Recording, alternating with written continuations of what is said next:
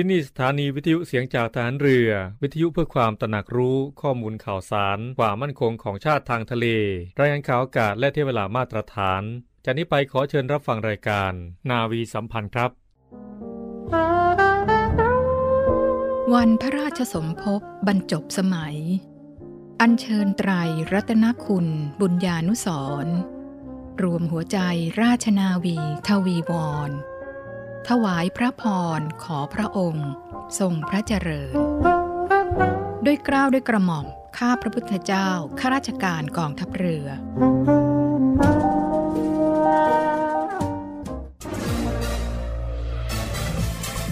คุณกำลังฟังเสียงจากฐานเรือ ทุกความเคลื่อนไหวในทะเลฟ้าฝั่งรับฟังได้ที่นี่เสียงจากทหารเรือ กับช่วงเวลาของรายการนาวีสัมพันธ์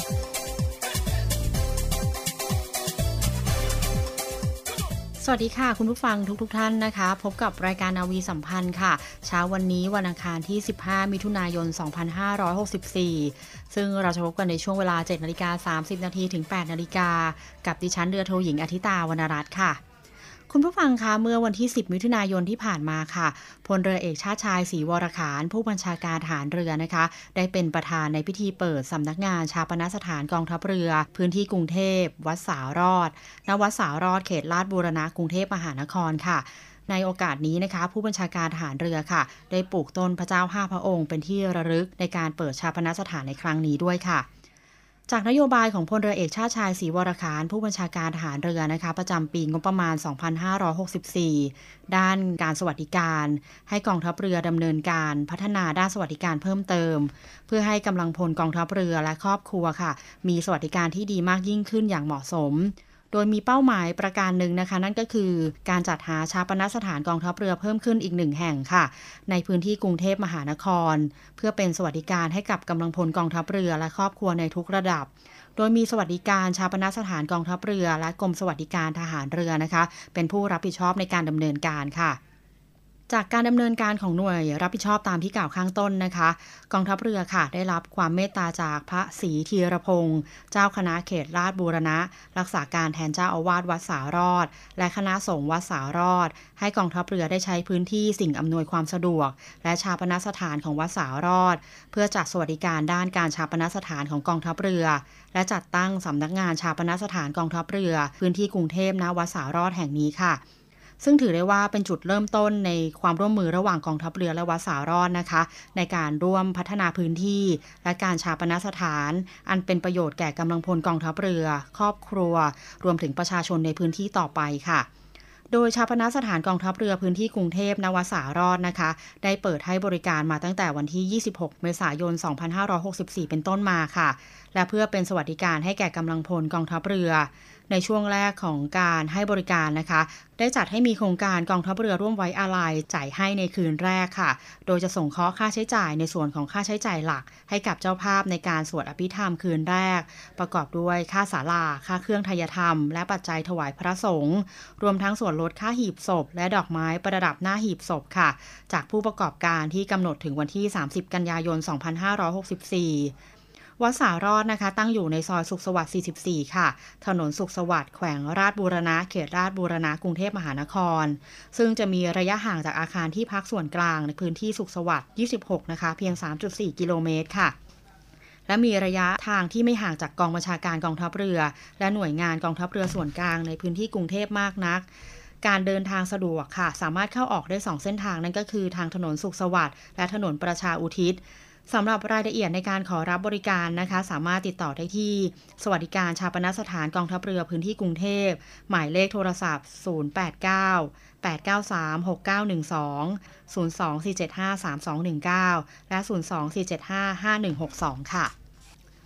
คุณผู้ฟังคะเมื่อวันที่ 12 มิถุนายนที่ผ่านมาค่ะพลโทคงชีพตันตระวานิชนะคะโฆษกกระทรวงกลาโหม ได้เปิดเผยว่าพลเอกชัยชาญช้างมงคลค่ะ รัฐมนตรีช่วยกระทรวงกลาโหม และพลเอกนัทอินทราเจริญนะคะปลัดกระทรวงกลาโหม ได้ร่วมประชุมกับกอรมน และหน่วยขึ้นตรงกระทรวงกลาโหม เหล่าทัพและตำรวจค่ะณศาลาว่าการกลาโหม เพื่อติดตามการสนับสนุนรัฐบาลในการขับเคลื่อนปัญหาโควิด -19 และการช่วยเหลือประชาชน โดยภาพรวมนะคะ ตั้งแต่การแพร่ระบาดของโรคโควิด -19 ที่ผ่านมาค่ะ กระทรวงกลาโหมโดยทุกเหล่าทัพนะคะ ยังคงทำงานร่วมกับสาธารณาสุข และหน่วยงานต่างๆ อย่างใกล้ชิดค่ะ เพื่อสนับสนุนการแก้ปัญหาเร่งด่วน และการขับเคลื่อนบริหารจัดการ การรับมือกับการแพร่ระบาดของโรคอย่างต่อเนื่องโดยได้จัดกำลังพลนะคะ บุคลากรทางการแพทย์ ยานพาหนะ และสิ่งอุปกรณ์ เสริมเพิ่มเข้าไป ช่วยจัดตั้งและบริหารจัดการโรงพยาบาลสนามทั่วประเทศค่ะ การเคลื่อนย้ายผู้ป่วยกว่า 6,500 ราย เข้ารับการรักษา การตรวจคัดกรองเชิงรุก และเก็บเชื้อในพื้นที่กลุ่มเสี่ยง การสนับสนุนจัดตั้ง ควบคุมพื้นที่แพร่ระบาด เช่น แคมป์คนงาน โรงงาน ตลาดชุมชนค่ะ การสนับสนุนจัดกำลังพลคัดกรองโรค ณ สนามบิน รวมทั้งกรมราชทัณฑ์เพื่อแก้ปัญหาเรือนจำที่พบการติดเชื้อการบริหารจัดการสถานกักควบคุมโรคแห่งรัฐ การจัดรถครัวสนามประกอบอาหารช่วยเหลือประชาชนกว่า 300 ชุมชน ในพื้นที่ที่พบการติดเชื้อเป็นจำนวนมากค่ะรวมทั้งการเข้าไปช่วยสนับสนุนพ่นยาฆ่าเชื้อในโรงเรียนก่อนเปิดเทอมกว่า 350 แห่ง และสนับสนุนฉีดวัคซีนให้กับประชาชนไปพร้อม ๆ กันทั่วประเทศ แล้วกว่า 24,000 คนค่ะ รัฐมนตรีช่วยกระทรวงกลาโหมนะคะ ได้ย้ำว่าพลเอกประยุทธ์จันโอชา นายกรัฐมนตรีและรัฐมนตรีว่าการกระทรวงกลาโหม ได้ขอบคุณกำลังพลทุกเหล่าทัพ ที่สนับสนุนส่วนราชการต่างๆ รับมือกับวิกฤตโควิด -19 และเข้าไปดูแลช่วยเหลือประชาชนที่ได้รับผลกระทบ โดยขอให้ดำรงความต่อเนื่องไปจนกว่าสถานการณ์จะปกติ พร้อมทั้งแสดงความห่วงใยทหารที่จะเข้าประจำการ พร้อมกันทุกเหล่าทัพในวันที่ 1 กรกฎาคม 2564 ที่จะถึงนี้ค่ะ โดยขอให้มีมาตรการควบคุมโรคในการฝึก และประสานสาธารณสุขจัดหาวัคซีน เพื่อรองรับทหารที่เข้าใหม่และครูฝึกให้เพียงพอสำหรับการสร้างภูมิคุ้มกันเป็นส่วนรวมในการปฏิบัติงานร่วมกันค่ะ นอกจากนี้นะคะพลเอกชัยชาญค่ะยังได้กำชับ ขอให้ทุกเหล่าทัพและตำรวจนะคะ เสริมกำลังเข้าไปสนับสนุนกรุงเทพมหานครตามที่ร้องขอ ในการควบคุมการแพร่ระบาด เป็นพื้นที่ทั้งในกรุงเทพและปริมณฑลที่ยังพบการกระจายในหลายคลัสเตอร์ค่ะ โดยเฉพาะแคมป์คนงานที่มีมากกว่า 400 แห่ง ที่จำเป็นจะต้องจัดศูนย์ปฏิบัติการฉุกเฉินหรือ EOC ควบคุมการปฏิบัติเข้มในพื้นที่ที่มีการแพร่ระบาด เพื่อจำกัดการเคลื่อนย้ายแรงงานเข้าออก และนำเข้าสู่การรักษาในระบบพร้อมทั้งขอให้ดำรงความต่อเนื่องสนับสนุนการบริจาคโลหิต ให้กับโรงพยาบาลต่างๆ ที่ยังพบการขาดแคลนเพื่อช่วยเหลือผู้ป่วยที่รอรับการรักษาอีกเป็นจำนวนมากค่ะคุณผู้ฟังคะเดี๋ยวช่วงหน้านะคะ เราไปพบกับคุณอาร์มพีรวัตรสุทธิบูรณ์กับเรื่องราวดีๆ สาระต่างๆ รวมถึงรอบรู้เรื่องสุขภาพกับพันจ่าเอกสุประชัยเหลือสืบชาติ แล้วกลับมาพบกับรายการนาวีสัมพันธ์ในช่วงสุดท้ายค่ะ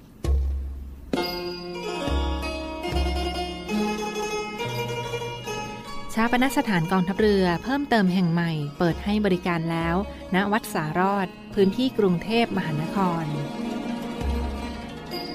กองทัพเรือร่วมไว้อาลัยจ่ายให้ในคืนแรก ณวัดสารอด โดยเปิดให้บริการชาปนสถานของกองทัพเรือ เพิ่มเติมอีกหนึ่งแห่ง ที่วัดสารอด ถนนสุขสวัสดิ์เขตราชบูรณะ กรุงเทพมหานคร ตามนโยบายผู้บัญชาการทหารเรือประจำปีงบประมาณ 2564 เพื่อเป็นสวัสดิการให้กำลังพลกองทัพเรือและครอบครัว และพี่น้องประชาชนในพื้นที่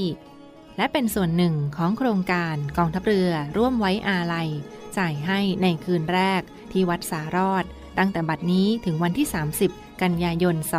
2564 สอบถามรายละเอียดเพิ่มเติมได้ที่สวัสดิการชาปนสถานกองทัพเรือ พื้นที่กรุงเทพหมายเลขโทรศัพท์ 089 893 6912 และ 02 475 5162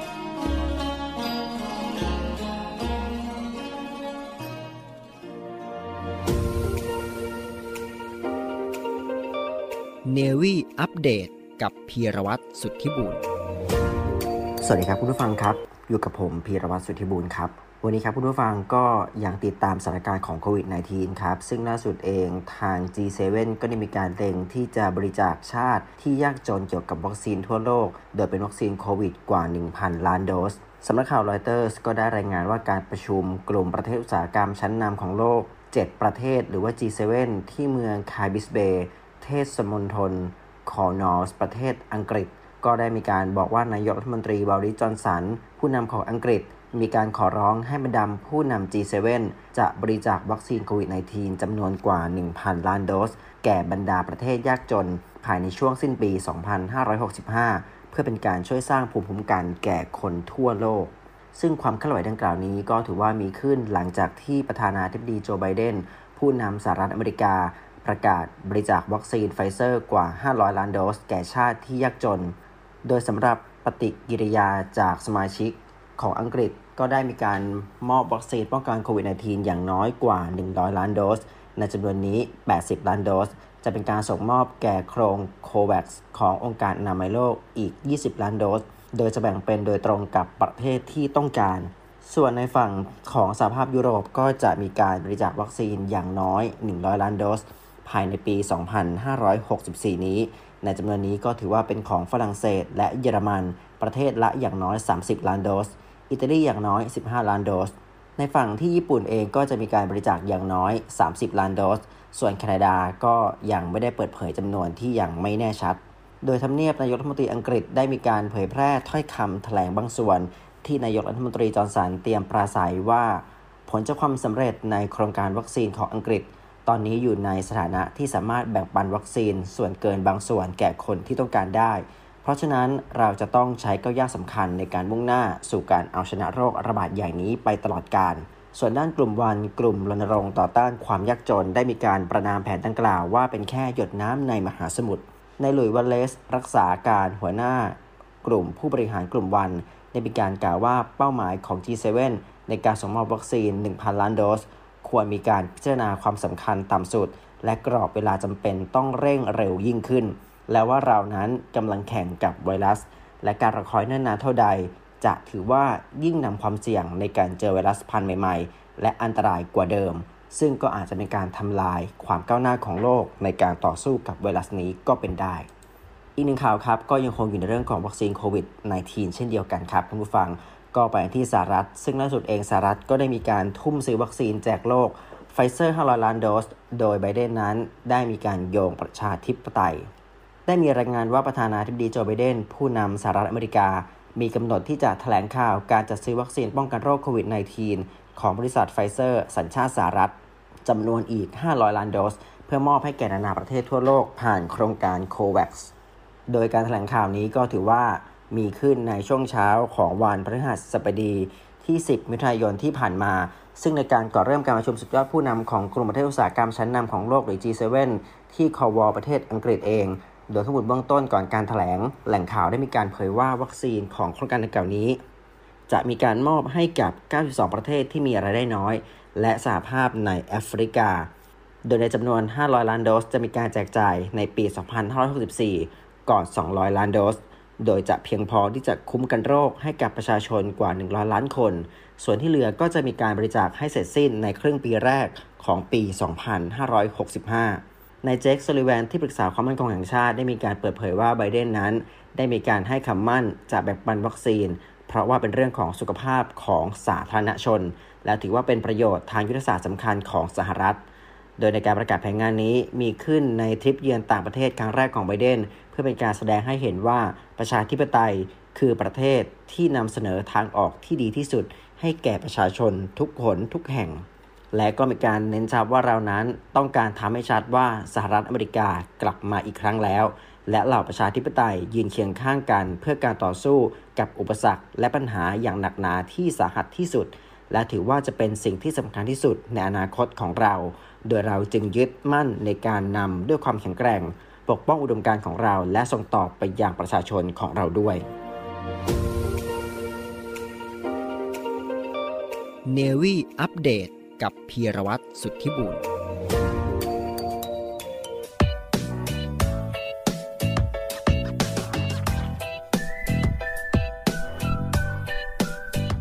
ครับท่านผู้ฟังครับ รู้รอบเรื่องสุขภาพในวันนี้ครับ ขอนำท่านผู้ฟังให้พบกับเรื่อง Work from Home นั่งทำงานบนเตียง เสี่ยงปวดหัวและปวดหลังนะครับ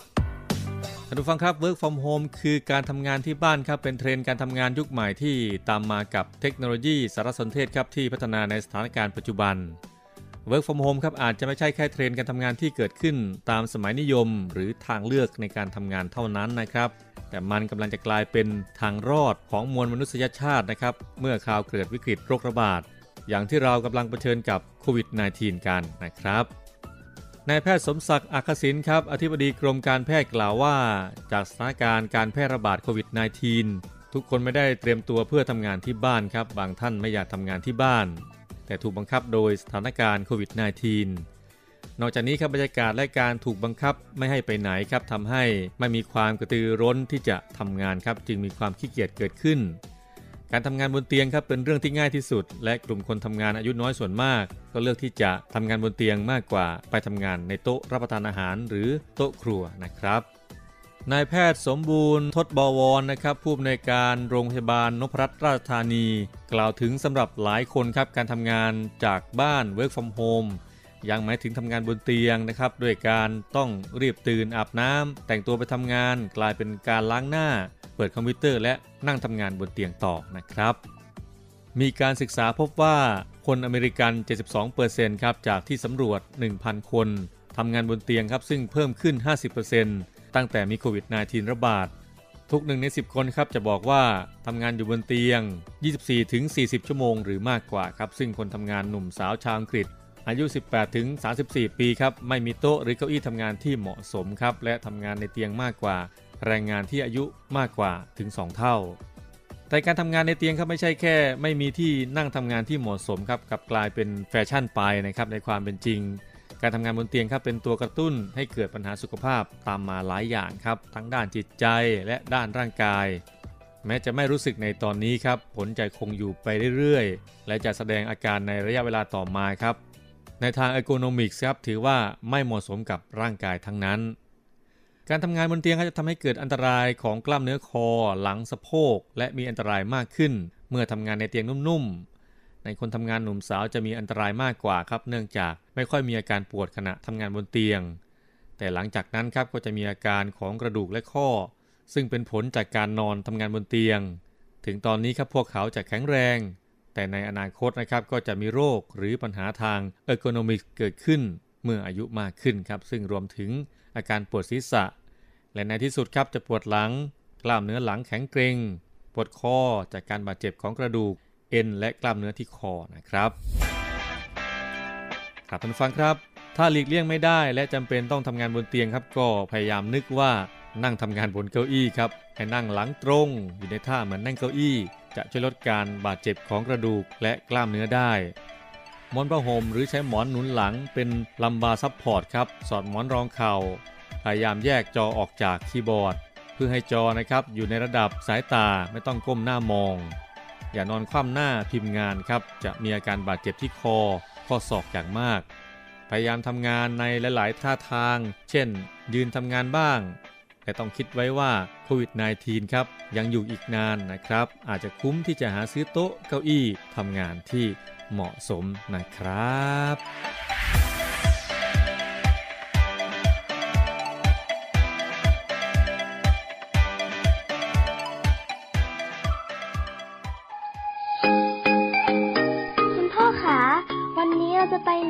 คะ อุปกรณ์อะไรเยอะแยะเลย อ๋อ คุณพ่อจะไปที่ศูนย์รับบริจาคโรงพยาบาลสมเด็จพระปิ่นเกล้าจ้าลูก วันนี้ที่ทำงานคุณพ่อรวบรวมเงินกันซื้ออุปกรณ์ทางการแพทย์ แล้วก็สิ่งของต่างๆ เหล่านี้สำหรับใช้รักษาผู้ป่วยที่ติดเชื้อโควิด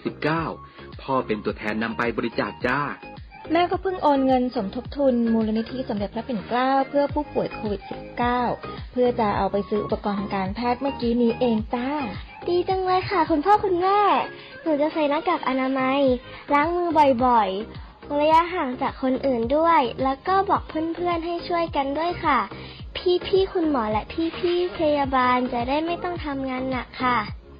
ดีมากเลยจ้าลูก น่ารักจังเลยลูกสาวแม่เนี่ยสถานีวิทยุเสียงจากทหารเรือขอเชิญร่วมสมทบทุน และบริจาคอุปกรณ์การแพทย์ และสิ่งของเพื่อผู้ป่วยไวรัสโควิด -19 ร่วมสมทบทุนมูลนิธิสมเด็จพระปิ่นเกล้า โดยบริจาคผ่านบัญชีธนาคารทหารไทยจำกัดมหาชน ชื่อบัญชี มูลนิธิสมเด็จพระปิ่นเกล้า เลขที่บัญชี 040ขีด2ขีด00002ขีด0เมื่อโอนเงินแล้วส่งหลักฐานการบริจาคเพื่อขอรับใบเสร็จรับเงิน ได้ที่ Facebook มูลนิธิสมเด็จพระปิ่นเกล้า หรือที่หมายเลขโทรศัพท์ 02-475-2737 และ 062-378-7364 ร่วมบริจาคอุปกรณ์การแพทย์และสิ่งของ สามารถบริจาคได้ที่ ศูนย์รับบริจาคโรงพยาบาลสมเด็จพระปิ่นเกล้ากรมแพทย์ทหารเรือ หมายเลขโทรศัพท์ 024752576 และ 063-442-2614 คุณผู้ฟังคะกลับมาพบกับรายการนาวีสัมพันธ์ในช่วงสุดท้ายกันแล้วนะคะ จากเมื่อวันที่ 14 มิถุนายนที่ผ่านมาค่ะ ได้มีการคลายล็อก 5 ประเภทกิจการในกรุงเทพมหานครนะคะ พร้อมทั้งเร่งฉีดวัคซีนให้ครบ 100%เพื่อเตรียมพร้อมรับโครงการภูเก็ตแซนด์บ็อกซ์ค่ะ พลเอกประยุทธ์จันทร์โอชานายกรัฐมนตรีและรัฐมนตรีว่าการกระทรวงกลาโหม ในฐานะผู้อำนวยการศูนย์บริหารสถานการณ์โควิด -19 หรือศบคนะคะ ได้โพสต์เฟซบุ๊กส่วนตัวประยุทธ์จันทร์โอชาค่ะ ระบุว่าในฐานะนายกรัฐมนตรี และผู้อำนวยการศบคซึ่งมีหน้าที่สำคัญ ในการสั่งการและวางนโยบาย เพื่อควบคุมสถานการณ์การแพร่ระบาดของโควิด ซึ่งต้องดำเนินการไปด้วยความสมดุลกับความเป็นอยู่ของประชาชน และการขับเคลื่อนทางเศรษฐกิจ ดังนั้นค่ะมีเรื่องสำคัญที่จะต้องแจ้งให้ทราบ 2 เรื่องดังนี้นะคะ เรื่องที่ 1 ค่ะ หลังจากที่ได้พิจารณาอย่างรอบคอบร่วมกับทุกฝ่ายแล้วนะคะ ทั้งกรุงเทพมหานคร กระทรวงสาธารณาสุข และสบค จึงเห็นว่าข้อเสนอของกรุงเทพมหานครในการขอผ่อนคลายมาตรการควบคุมโรคสำหรับสถานที่ 5 ประเภทในเขตกรุงเทพมหานคร ที่เคยขอมาก่อนนั้นนะคะ สามารถให้มีการผ่อนคลายได้ตามเงื่อนไขที่ขอมาค่ะ เนื่องจากสถานการณ์การแพร่ระบาดอยู่ในระดับที่สามารถควบคุมได้ ประกอบกับที่มีประชาชนในพื้นที่กรุงเทพนะคะ เริ่มได้รับการฉีดวัคซีนเป็นจำนวนมากพอสมควรค่ะ โดยเฉพาะผู้ประกอบอาชีพในกิจการดังกล่าวข้างต้นนะคะ ซึ่งสถานที่ทั้ง 5 ประเภทนั้นนะคะ ประกอบไปด้วย พิพิธภัณฑ์และโบราณสถานต่างๆ ค่ะสวนสาธารณะสวนพฤกษศาสตร์ต่างๆ คลินิกเสริมความงาม สถานประกอบการนวดเพื่อสุขภาพ จะอนุญาตเฉพาะนวดฝ่าเท้าเท่านั้นค่ะ ร้านทำเล็บและร้านสักนะคะ โดยจะมีผลตั้งแต่วันที่ 14 มิถุนายนเป็นต้นไปค่ะ จนกว่าจะมีคำสั่งเป็นอย่างอื่น ซึ่งทางกรุงเทพมหานครนะคะ จะออกประกาศแนบท้าย ซึ่งเป็นมาตรการป้องกันโรคค่ะ เพื่อให้สถานที่ทั้ง 5 ประเภทนี้นะคะ ได้ปฏิบัติตามอย่างเคร่งครัด และอาจจะถูกสั่งปิดหากไม่ปฏิบัติตามค่ะสำหรับเรื่องที่2นะคะคือโครงการภูเก็ต Sandbox ค่ะ ซึ่งเป็นโครงการที่เกิดขึ้นจากข้อสั่งการของพลเอกประยุจันโอชาค่ะ ในการหาหนทางในการทดลองเปิดประเทศค่ะ เพื่อรับนักท่องเที่ยวเข้ามาโดยไม่ต้องกักตัว เพื่อฟื้นอุตสาหกรรมการท่องเที่ยวที่เป็นรายได้หลักของประเทศมาตลอด โดยพื้นที่ที่เหมาะสมที่สุดนะคะ นั่นก็คือจังหวัดภูเก็ตค่ะ แหล่งท่องเที่ยวและเป็นเกาะที่สามารถควบคุมการเข้าออกได้ ดังนั้นนะคะจึงมีการเตรียมความพร้อมด้วยการระดมฉีดวัคซีนให้กับประชาชนในภูเก็ต ซึ่งวันนี้นะคะฉีดไปมากกว่า 70%ของประชากรทั้งจังหวัดแล้ว โดยเฉพาะพี่น้องในภาคการท่องเที่ยวนะคะ ที่เราจะฉีดให้ครบ 100%ซึ่งจะเปิดรับเฉพาะนักท่องเที่ยวที่ฉีดวัคซีนครบ 2 เข็ม จากประเทศที่มีความเสี่ยงต่ำค่ะ และจะต้องพักอาศัยในภูเก็ตอย่างน้อย 14 วัน ก่อนจะออกไปท่องเที่ยวในพื้นที่อื่นต่อได้ และจะมีระบบตรวจโรคและติดตามอย่างเข้มงวดด้วยค่ะ สำหรับโครงการภูเก็ต Sandbox นะคะ ได้ผ่านการพิจารณาจากศูนย์บริหารสถานการณ์เศรษฐกิจหรือศบศ.และคณะรัฐมนตรีได้รับทราบเบื้องต้นแล้วค่ะสำหรับขั้นตอนต่อไปนะคะ คือการปรับปรุงรายละเอียดเพื่อให้สบคและคณะรัฐมนตรีค่ะ อนุมัติอย่างเป็นทางการ ซึ่งคาดว่าจะเริ่มได้ในวันที่ 1 กรกฎาคมนี้ และจะเป็นต้นแบบให้กับพื้นที่ท่องเที่ยวอื่น ๆ ต่อไปค่ะ สำหรับส่วนกิจการอื่นๆนะคะ เช่นร้านอาหารหรือพื้นที่ท่องเที่ยวอื่นๆ ที่ยังมีเงื่อนไขการปิดสถานที่หรือมีข้อจำกัดต่างๆ จะมีการประเมินสถานการณ์อยู่ตลอดเวลาค่ะ โดยคำนึงถึงทั้งความปลอดภัยทางสาธารณาสุข และการดำเนินชีวิตของประชาชน และจะประกาศให้ทราบทันทีที่มติมีการเปลี่ยนแปลงค่ะ คุณผู้ฟังคะสำหรับข่าวต่อไปค่ะ เป็นข่าวประชาสัมพันธ์จากโรงพยาบาลสมเด็จพระปิ่นเกล้ากรมแพทย์ทหารเรือนะคะ เรื่องการยกเลิกประกาศเลื่อนนัด การให้บริการฉีดวัคซีนโควิด -19 โดยขอให้ผู้ที่จองวัคซีนมาตามนัดหมายเดิม สำหรับผู้ที่จองวัคซีนเข็มที่1นะคะในระบบหมอพร้อม สามารถมารับวัคซีนโควิด -19 ได้ตามกำหนดและเวลานัดหมายเดิมค่ะ โดยสามารถสอบถามข้อมูลเพิ่มเติมได้นะคะ ที่หมายเลขโทรศัพท์ 024600216-19 ค่ะ ในวันและเวลาราชการนะคะ8นาฬิกาถึง 15นาฬิกา30 นาทีค่ะ และข่าวประชาสัมพันธ์ข่าวสุดท้ายนะคะ จากเขตบางรักค่ะ กรณีที่มีข่าวว่าปิดตลาดละลายซับนะคะ หลังจากที่มีผู้ติดโควิด 310รายไม่เป็นจริงค่ะ เป็นข่าวปลอมนะคะ จากกรณีที่สำนักข่าวต่างๆ ลงข่าวว่าพบผู้ติดเชื้อในตลาดละลายซับซอยสีลม 5จำนวน 310 รายนะคะ และจะทำการปิดตลาดไม่มีกำหนดนั้นไม่เป็นข่าวจริงค่ะ สำนักงงานเขตบางลักนะคะ ชี้แจงกรณีข่าวดังกล่าวนะคะ ไม่เป็นความจริงแต่อย่างใด ทั้งนี้บริเวณตลาดละลายซับพบผู้ติดเชื้อสะสมจากเมื่อวันที่ 26 พฤษภาคมที่ผ่านมาจำนวน 13 รายค่ะ และผู้สัมผัสเสี่ยงสูง ซึ่งอยู่ครอบครัวเดียวกับผู้ติดเชื้อจำนวน 9 ราย ไม่ใช่ 310 รายตามที่เป็นข่าวค่ะ ทั้งนี้นะคะสำนักงงานเขตบางรักค่ะ ได้มีการตรวจหาเชื้อเมื่อวันที่ 11 มิถุนายนที่ผ่านมา ตั้งแต่เวลา 9 นาฬิกาถึง 14 นาฬิกา ซึ่งผู้ตรวจนะคะ เป็นผู้ค้าในตลาดละลายซับและผู้พักอาศัยใกล้เคียงจำนวน 1,000 รายค่ะ ส่วนกรณีปิดตลาดละลายซับไม่มีกำหนดนั้นนะคะ ได้ขอความร่วมมือจากผู้ค้าให้หยุดทำการค้าเป็นเวลา 3 วันค่ะ ตั้งแต่วันที่ 10 ถึง 12 มิถุนายน 2564 เพื่อให้เจ้าหน้าที่ดำเนินการล้างทำความสะอาดและตรวจหาเชื้อเชิงรุกต่อไป จึงขอความร่วมมือประชาชนหยุดแชร์ข่าวและเนื้อหาที่ไม่ถูกต้องค่ะ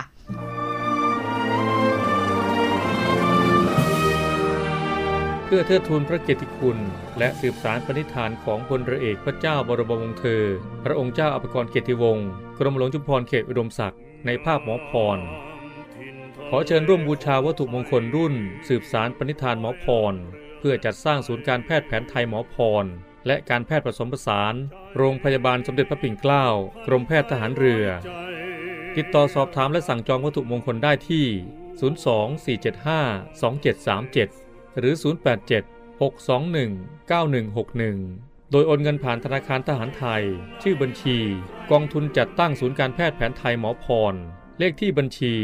040-257-6961 โอนเงินแล้วส่งหลักฐานการโอนเงินที่ บัญชีลายทางการ สืบสารปณิธานหมอพร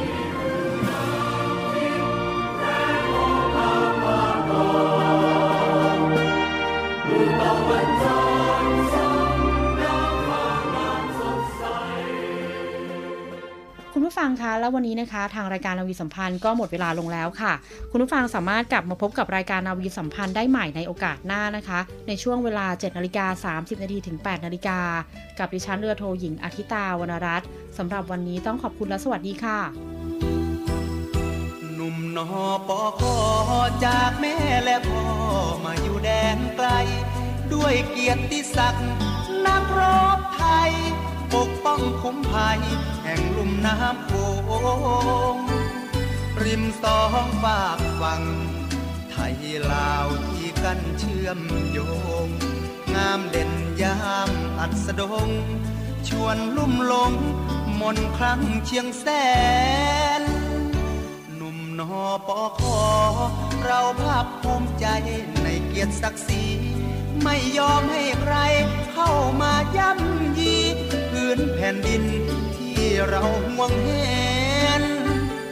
ไม่เคยหวาดวันของภัยรอบเขตชายแดน สิ่งที่วันใจเลือแสน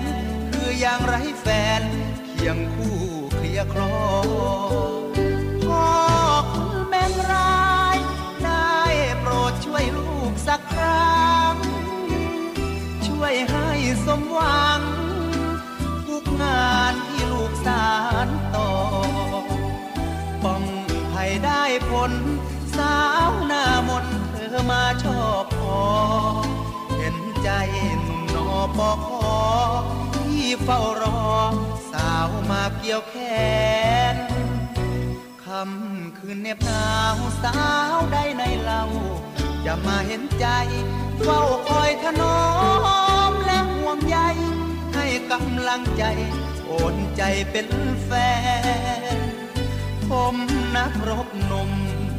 ใจซื่อจากบ้านต่างแดน ขอฝากใจสตรีเชียงแสน อย่าได้ดูแคนหนุ่มนอน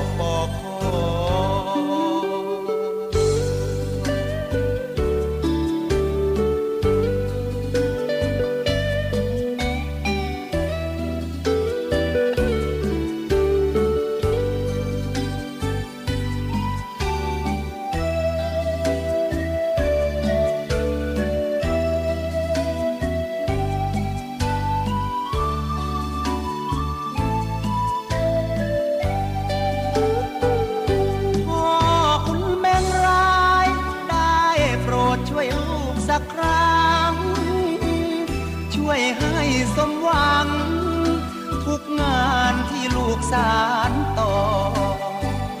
ป้องภัยได้ผล สาวหน้ามนเธอมาชอบพอ เห็นใจหนุ่มนอปอคอที่เฝ้ารอ สาวมาเกี่ยวแขนคำคืนเน็บหนาวสาวได้ในเรา จะมาเห็นใจ เฝ้าคอยถนอมและห่วงใยให้กำลังใจ โอนใจเป็นแฟน ผมนักรบหนุ่ม ใจซื่อจากบ้านต่างแดน ขอฝากใจสตรีเชียงแสน อย่าได้ดูแคนหนุ่มนอปอคอ